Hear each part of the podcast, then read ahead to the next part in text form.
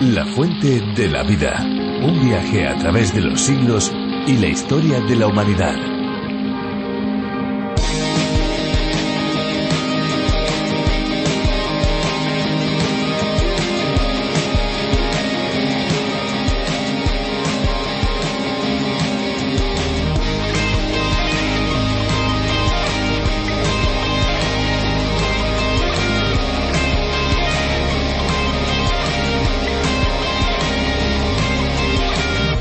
El aguardiente es una bebida alcohólica destilada de un fermentado alcohólico.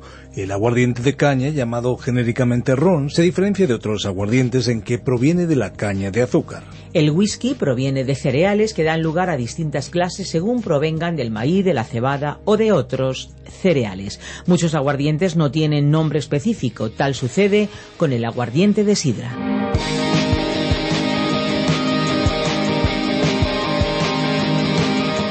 Hola amigos, amigos queridos, amigas queridas, estamos aquí empezando una vez más este tiempo especial de radio, un tiempo de descubrimiento del libro de los libros, la palabra de Dios. Esto es La Fuente de la Vida, un programa que pueden escuchar por diferentes medios. Les habla Esperanza Suárez. Enviamos un saludo a todas las personas que nos escuchan, sean del país que sean, porque La Fuente de la Vida es un programa internacional. Sí, sí, lo han oído bien, internacional. Aunque aquí tengamos este acento español, contamos con oyentes desde Latinoamérica, Estados Unidos, incluso desde países donde la lengua castellana no es muy hablada. Esto desde luego es una alegría. Saber que tenemos amigos y amigas en este viaje por las páginas de la Biblia en tantos lugares nos llena de satisfacción. Y también pensar en que la fuente de la vida se escucha en diversos idiomas, pues desde luego también es motivo de estar alegres. Así que la lista de países diariamente va aumentando en los cuales nos escuchan. Y esto es posible gracias a que en 1969 el creador del programa, John Vernon McGee, se dio cuenta del increíble poder y el alcance que la radio tenía para poder enseñar la Biblia a todo el mundo. Esto fue durante una visita a la emisora Radio Transmundial en la isla caribeña de Bonaire. Fue así como aquel programa original en inglés que se llamaba Through the Bible ganó una versión en español a través de la Biblia en la voz de Samuel Montoya. Desde hace años también tenemos una versión específica para España en las voces de Virgilio Bagnoni y de Benjamín Martín, una versión producida en primer momento por Evangelismo en Acción, pero hoy, en la actualidad, en los estudios de Radio Encuentro, que es parte de Canal de Vida y también Radio Transmundial aquí en España. Y desde entonces hemos ido ganando amigos, cada día más amigos y más amigos. Este vínculo de amistad, de cercanía, desde luego no lo podemos perder. Por eso, al final del espacio les vamos a recordar las vías de contacto para que puedan ustedes ponerse en contacto con nosotros y nosotros podamos conocer sus opiniones, sus sugerencias, sus solicitudes, sus dudas, sus preguntas, lo que ustedes quieran decirnos. Incluso, si no están de acuerdo con lo que hoy van a escuchar, por favor, contacte con nosotros. Al final les daremos las vías para poder hacerlo. Y ahora ya nuestro tiempo de música está esperando para entrar. ¿Qué canción sonará hoy? Descúbranla con nosotros.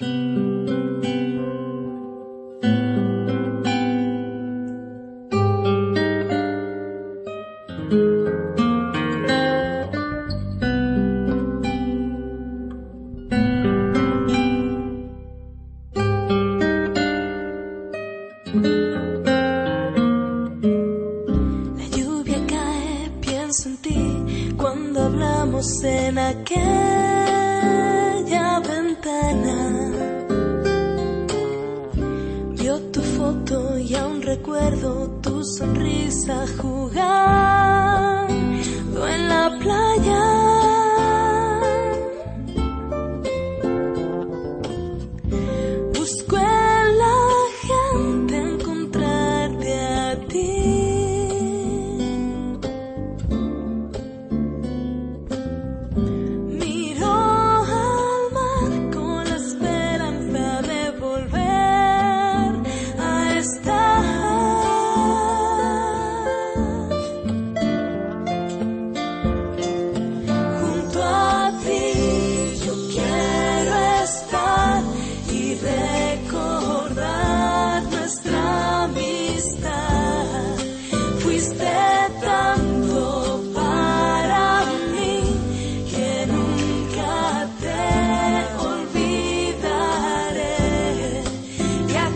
estoy, sé que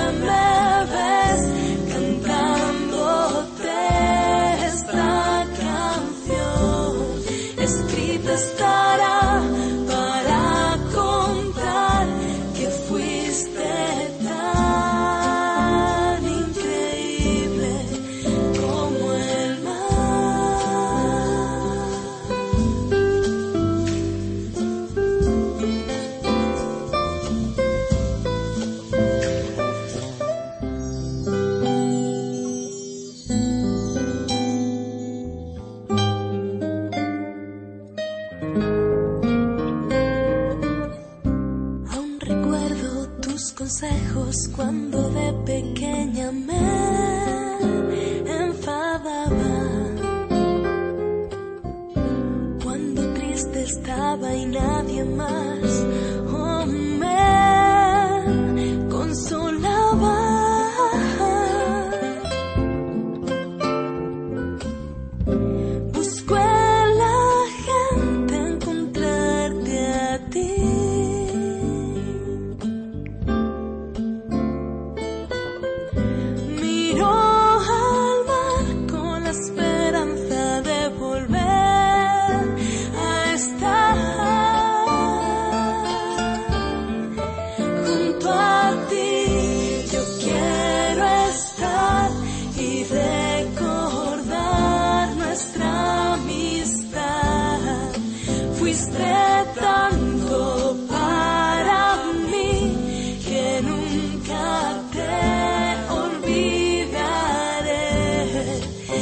aquí estoy, sé que me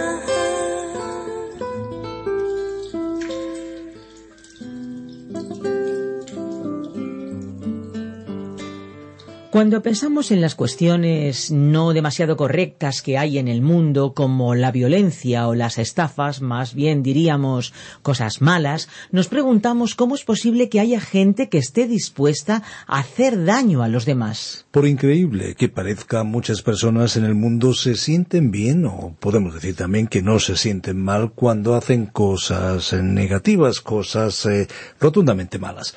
Es algo que siempre ha estado presente en la historia de la humanidad. Al fin y al cabo es nuestra tendencia. Una triste realidad que también está descrita en la Biblia, donde se explica el motivo del porqué de esta situación, de por qué tiene lugar. Hoy, amigos, nos vamos a ir a un nuevo texto del libro que nos trae las profecías reveladas por Dios en el profeta Miqueas. En este caso terminamos el capítulo 2 y nos adentramos en el 3. Si se han perdido parte de los programas, se pueden consultar nuestra web www.lafuentedelavida.com. Recuerden que pueden comunicarse también al 601-203-265 con el prefijo más 34 desde fuera de España. Escuchamos ya a Benjamín Martín. La fuente de la vida. Miqueas capítulo 2 versículo 12 al capítulo 3 versículo 4. Continuamos hoy, amigo oyente, nuestro viaje por el libro del profeta Miqueas, y llegamos a la última parte del capítulo 2. Estos dos primeros capítulos que hemos estado estudiando contienen una fuerte denuncia contra el reino del norte de Israel. Y aunque también se mencionó a la ciudad de Jerusalén, hasta aquí el profeta solamente habló sobre el reino del norte. El juicio que Miqueas pronunció era severo. En realidad, este juicio resultó muy duro y no pensaríamos que al final del capítulo 2 pudiéramos encontrar una pequeña y hermosa profecía sobre el futuro que, como un rayo de sol, brilla a través de las nubes oscuras en un día de tormenta. Leamos entonces el versículo doce del capítulo dos. De cierto te juntaré todo, oh Jacob. Recogeré ciertamente el resto de Israel. Lo reuniré como ovejas de Bosra, como rebaño en medio de un aprisco. Harán estruendo por la multitud de hombres. Consideremos este versículo dividiéndolo en cuatro partes, para comentar cada una por separado. La primera parte del versículo doce del capítulo dos de Miqueas dice De cierto te juntaré todo, oh Jacob. Probablemente usted se habrá dado cuenta que cuando Dios les habló acerca de sus pecados, Él se dirigía al pueblo llamándoles por el nombre de Jacob. Así que, cuando Dios usó ese término en este versículo, lo que implicaba era que Él les mostraría su misericordia, no porque ellos la merecían, ni por poseer alguna cualidad en su carácter, sino por su propia gracia. Miqueas dijo claramente Te juntaré todo, pero esta profecía no se cumplió hasta después de haber sufrido, más adelante, la cautividad en Babilonia. A pesar de que desde 1947 existe el Estado de Israel, hasta hoy en día no se ha cumplido esta profecía en su totalidad. Solamente en la ciudad de Nueva York viven más judíos que en la misma tierra de Israel, y cientos de miles viven esparcidos por toda la tierra. Así es que Dios todavía no ha llegado a reunir a todo su pueblo. En la segunda parte del versículo doce, Dios siguió diciendo, Recogeré ciertamente el resto de Israel. En la primera parte del versículo doce hemos observado que Dios usó el nombre de Jacob, y explicamos la razón, pero ahora nombró a Israel. Tenemos que señalar que este nombre se le atribuyó al remanente. Siempre, a lo largo de la historia, ha habido un fiel remanente de este pueblo de Dios, porque en realidad Nunca hubo un tiempo en que la totalidad del pueblo de Israel hubiera vuelto a Dios. Una y otra vez fue por amor a ese fiel remanente que Dios demostró su gracia y misericordia a esta nación. Sobre aquel día futuro que vendrá, ese periodo que Dios llama la gran tribulación, leemos que todo Israel será salvado. Pero, ¿a quiénes se refería realmente? Bueno, se estaba hablando de aquellos que pertenecerían a Israel, a esa compañía de los ciento cuarenta y cuatro mil. El último libro de la Biblia, llamado Apocalipsis, nos presenta de una manera muy clara que ellos serán marcados y sellados, y pensamos que eso significa que serán personas selladas por el Espíritu Santo de Dios. Ellos serán capaces de pasar a través de ese período de la gran tribulación. Pero estos solamente serán los que forman parte del remanente. Probablemente en la actualidad viven unos tres millones de judíos en el Estado de Israel, y se estima que quizá unos doce millones viven fuera de esa tierra. Así es que los mencionados ciento cuarenta y cuatro mil solamente podrán ser un remanente. Seguimos en el versículo doce del capítulo dos del libro de Miqueas. Continuó Dios diciendo, Los reuniré como ovejas en Bosra. Bosra era un lugar especial donde por ser esta una tierra de excelentes pastos, se encontraban muchos rebaños de ovejas. Cuando Dios reúna a todo su pueblo como las ovejas de Bosra, se habrá cumplido el Salmo 23 en donde se dice, El Señor es mi pastor, nada me faltará. Junto a aguas de reposo me pastoreará. Ahora Miqueas finalizó este versículo 12 con las siguientes palabras: Lo reuniré como ovejas de Bosra, como rebaño en medio de su aprisco. Harán estruendo por la multitud de hombres. Este estruendo o ruido será debido al gran número de personas que regresarán a esta tierra. Será un evento impactante cuando Dios haga regresar a todo su pueblo a esa tierra, aunque esto no significará que todos ellos se salvarán. El retorno y la creación de un Estado para el pueblo de Israel ha causado mucho entusiasmo y regocijo entre los maestros proféticos, porque interpretan que esta profecía ya se ha cumplido. Nosotros, sinceramente, no creemos que esto ya haya sucedido. Ahora, en el versículo trece, el último versículo de este capítulo dos de Miqueas, leemos Subirá el que abre caminos delante de ellos, abrirán camino y pasarán la puerta, y saldrán por ella, y su rey pasará delante de ellos, y a la cabeza de ellos el Señor. El que abre caminos es aquel que despeja el camino a transitar, remueve los obstáculos y quizá los guiará. Creemos que el profeta aquí se refirió a su entrada en el reino del milenio, cuando Jesucristo será Él que los guiará, después de su regreso a la tierra. La Biblia lo llama la segunda venida de Jesucristo. Este versículo se refiere a Él como el que abre caminos, como su Rey y como su Señor. Así concluye el capítulo dos. Hemos llegado al capítulo tres de Miqueas, y el título de esta sección es El tercer mensaje del profeta, la denuncia de los dirigentes por sus pecados. Leamos el versículo uno de este capítulo tres. Dice Oíd ahora, príncipes de Jacob, y jefes de la casa de Israel. ¿No concierne a vosotros saber lo que es justo? El profeta Miqueas denunció a los líderes de Israel por sus pecados. Primero denunció a los príncipes. Después denunció a los profetas, quienes eran los guías o líderes espirituales. Y finalmente denunció a todos los líderes de Jerusalén, a los príncipes, los profetas y a los sacerdotes. Comenzaremos con la denuncia de los pecados de los príncipes. En los programas anteriores hemos mencionado que las principales divisiones de este breve pero interesante libro siempre comienzan con una llamada de atención, con un imperativo, oíd. Lo vimos en el capítulo uno y versículo dos. Oíd, pueblos todos. Ahora aquí en el capítulo tres, versículo uno, leemos, dice, Oíd ahora, príncipes de Jacob. Miqueas habló al liderazgo de la nación, a los príncipes de la casa de Israel. La pregunta de Miqueas ¿No concierne a vosotros saber lo que es justo? ¿A qué se refería el profeta? ¿Qué es lo que quería indicar? Bueno, Miqueas se está dirigiendo a los gobernantes de Israel, que eran los jueces y los magistrados. Los príncipes se sentaban a juzgar a toda la nación. Las personas que eran halladas culpables de algún crimen eran llevadas ante un príncipe para ser juzgadas. Ahora, estas personas debían saber lo que era la justicia, debían saber lo que era un juicio, este mismo pensamiento también lo encontramos así expresado en el Nuevo Testamento, en la Epístola a los Romanos, capítulo dos, versículo uno, cuando el Señor Jesucristo, por medio de Pablo, dijo Por lo cual eres inexcusable, oh hombre, quien quiera que seas tú que juzgas, pues en lo que juzgas a otro, te condenas a ti mismo, porque tú que juzgas, haces lo mismo.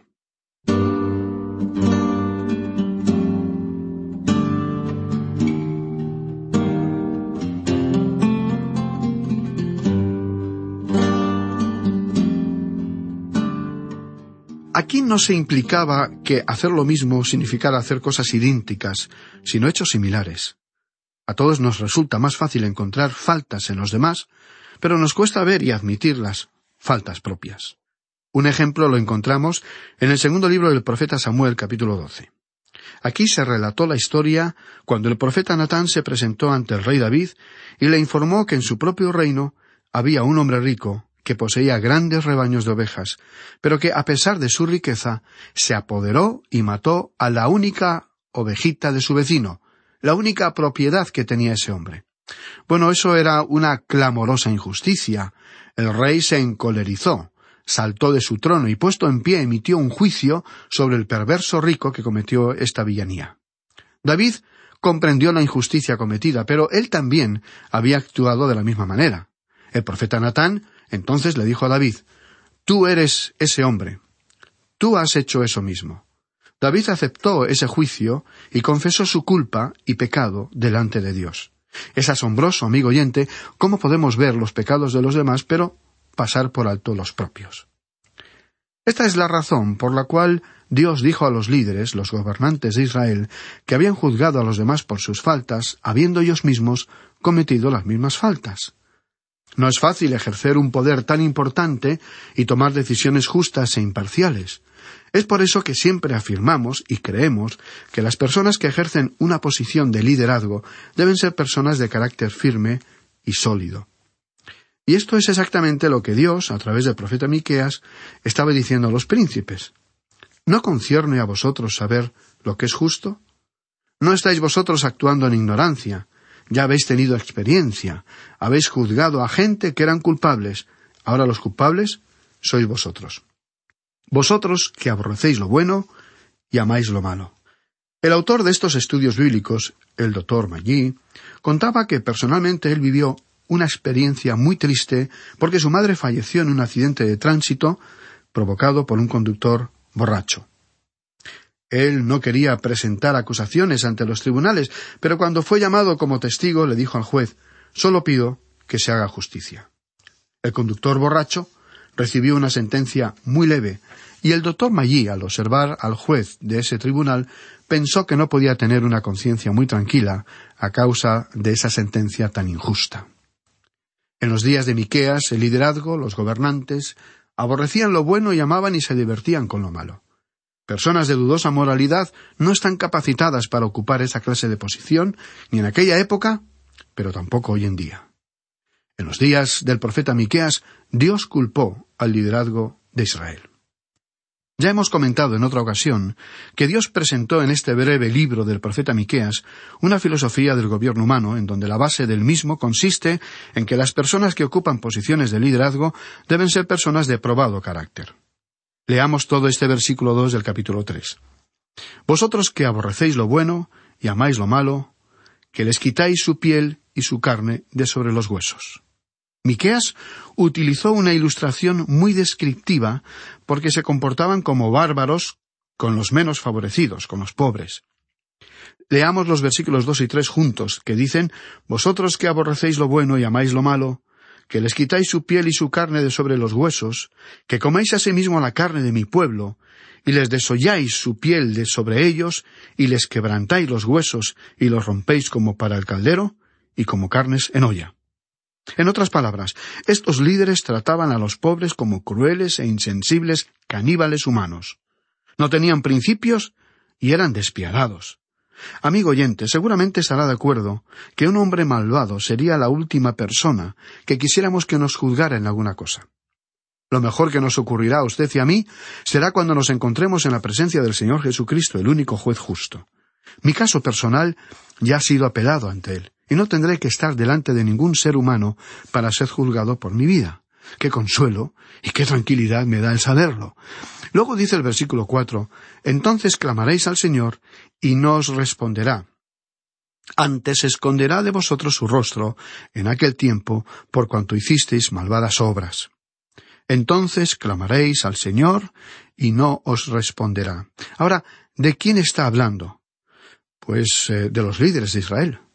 Mientras ellos estaban en una posición alta, no mostraron ninguna consideración humana, ni sentían ninguna sincera simpatía o un genuino amor. Pero ahora ellos se encontraban en dificultades porque un poder mayor que el que ellos tenían cayó sobre ellos. Entonces clamaréis al Señor, y no os responderá. Antes esconderá de vosotros su rostro en aquel tiempo, por cuanto hicisteis malvadas obras. Dios estaba diciendo que Él permitirá que el juicio caiga sobre ellos. Dios dijo, Vosotros vais a clamar a mí. ¿No es esto interesante? Nosotros nos acordamos y clamamos a Dios cuando pasamos por momentos de dificultades. Tristemente nos acordamos de Dios cuando se avecinan problemas que no sabemos cómo resolver. A veces encontramos a alguien para quien Dios no era relevante, ni siquiera muy real, diciendo que Dios nos ayude. No se menciona a Dios muy a menudo, no es muy popular, y al contrario, sí se utiliza su nombre para exclamaciones profanas o hasta sueces. Bueno, la verdad es que no sabemos si Él va a escuchar o no a estas personas, pero en los días de Miqueas Dios dijo que a aquellos que le ignoraron, que vivían unas vidas a espaldas a Dios, Él no los iba a escuchar su clamor pidiendo ayuda. Es más, Dios dijo que escondería su rostro de ellos, Estimado oyente, estamos viviendo una época en la cual parecería que Dios está en silencio. Da la impresión que en este mundo los únicos protagonistas de la historia, los únicos actores, son los seres humanos. Al leer cada día las noticias y ser testigos de lo que sucede a nuestro alrededor, en nuestra sociedad, y en acontecimientos mundiales que están influenciando nuestro modo de vida, la convivencia en sociedad, nuestra formación y nuestra economía no parece que Dios estuviera interviniendo para paliar y mejorar la situación mundial en la actualidad. Es que los seres humanos están cosechando lo que han sembrado y continúan sembrando, al manifestar, por su propia naturaleza pecaminosa, que están en rebelión contra Dios, o que simplemente lo ignoran, porque lo han dejado a un lado. Sin embargo, Dios es soberano y permitirá que algún día esta triste historia se termine, llegando a su culminación, momento en el cual Él intervendrá para poner orden en este mundo y en el universo entero.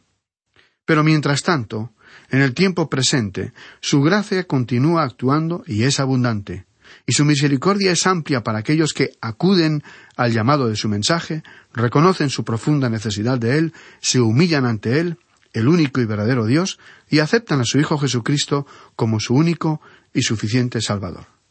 Estimado oyente, ojalá, y esa es nuestra oración, que usted llegue a conocer a Dios de una forma personal y que pueda experimentar la inmensa paz que da el haber recibido el perdón de todos nuestros pecados.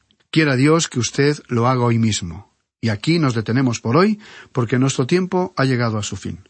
Le agradecemos mucho por acompañarnos en esta etapa del prolongado viaje que estamos realizando a través de la Biblia.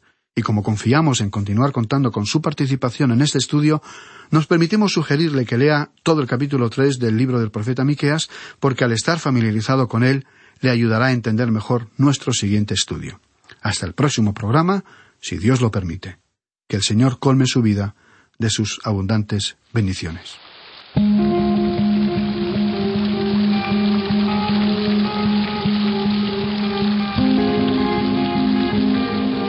Qué sencillo pero qué profundo ha resultado el espacio de hoy. Estamos seguros que el tiempo que hemos pasado escuchándolo no ha sido un tiempo perdido, sino muy bien invertido, un tiempo que agradecemos lo hayan pasado junto a nosotros.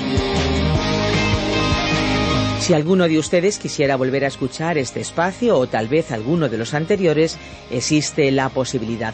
Lo pueden volver a escuchar en nuestra web lafuentedelavida.com o bien en la aplicación de la Fuente de la Vida que también se puede encontrar con el nombre de A través de la Biblia. Les recordamos nuestros teléfonos, tomen nota, 91 422 05 24 y 601 20 32 65. Recuerden que si llaman desde fuera de España deben pulsar el prefijo más 34 91 422 05 24 y 601 20 32 65. ¿Lo anotaron?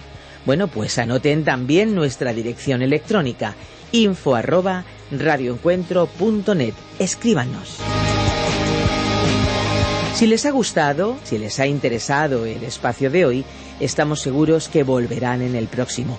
Pero si por casualidad no les hubiera gustado nuestra sugerencia, es que vuelvan en el próximo. En cualquier momento vamos a sorprenderles. Y si tal vez es usted un oyente asiduo de la fuente de la vida, escríbanos como lo ha hecho Jorge desde Costa Rica.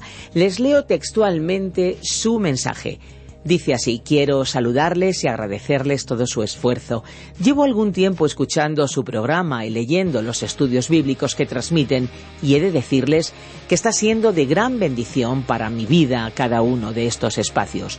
Pues ya ven, bueno, mejor dicho, ya lo oyen. Este es uno de los muchos testimonios que recibimos a diario. Muchísimas gracias a Jorge y a tantos como él que nos envían sus comentarios. Es evidente la tremenda oportunidad que la fuente de la vida proporciona, así que por favor aprovechenla, porque este es un medio para crecer personalmente, pero ¿por qué no? También para poder llegar a sus amigos y familiares con el mensaje de la Biblia. De verdad, aproveche esta herramienta y compártala en sus redes sociales. Ahora ya tenemos que marcharnos, tenemos que despedirnos y lo hacemos con la frase que caracteriza la fuente de la vida que es mucho más que una frase bonita, es una verdadera promesa que siempre se cumple. Hay una fuente de agua viva que nunca se agota, beba de ella. Este ha sido un programa de Radio Transmundial producido por Radio Encuentro, Radio Cadena de Vida.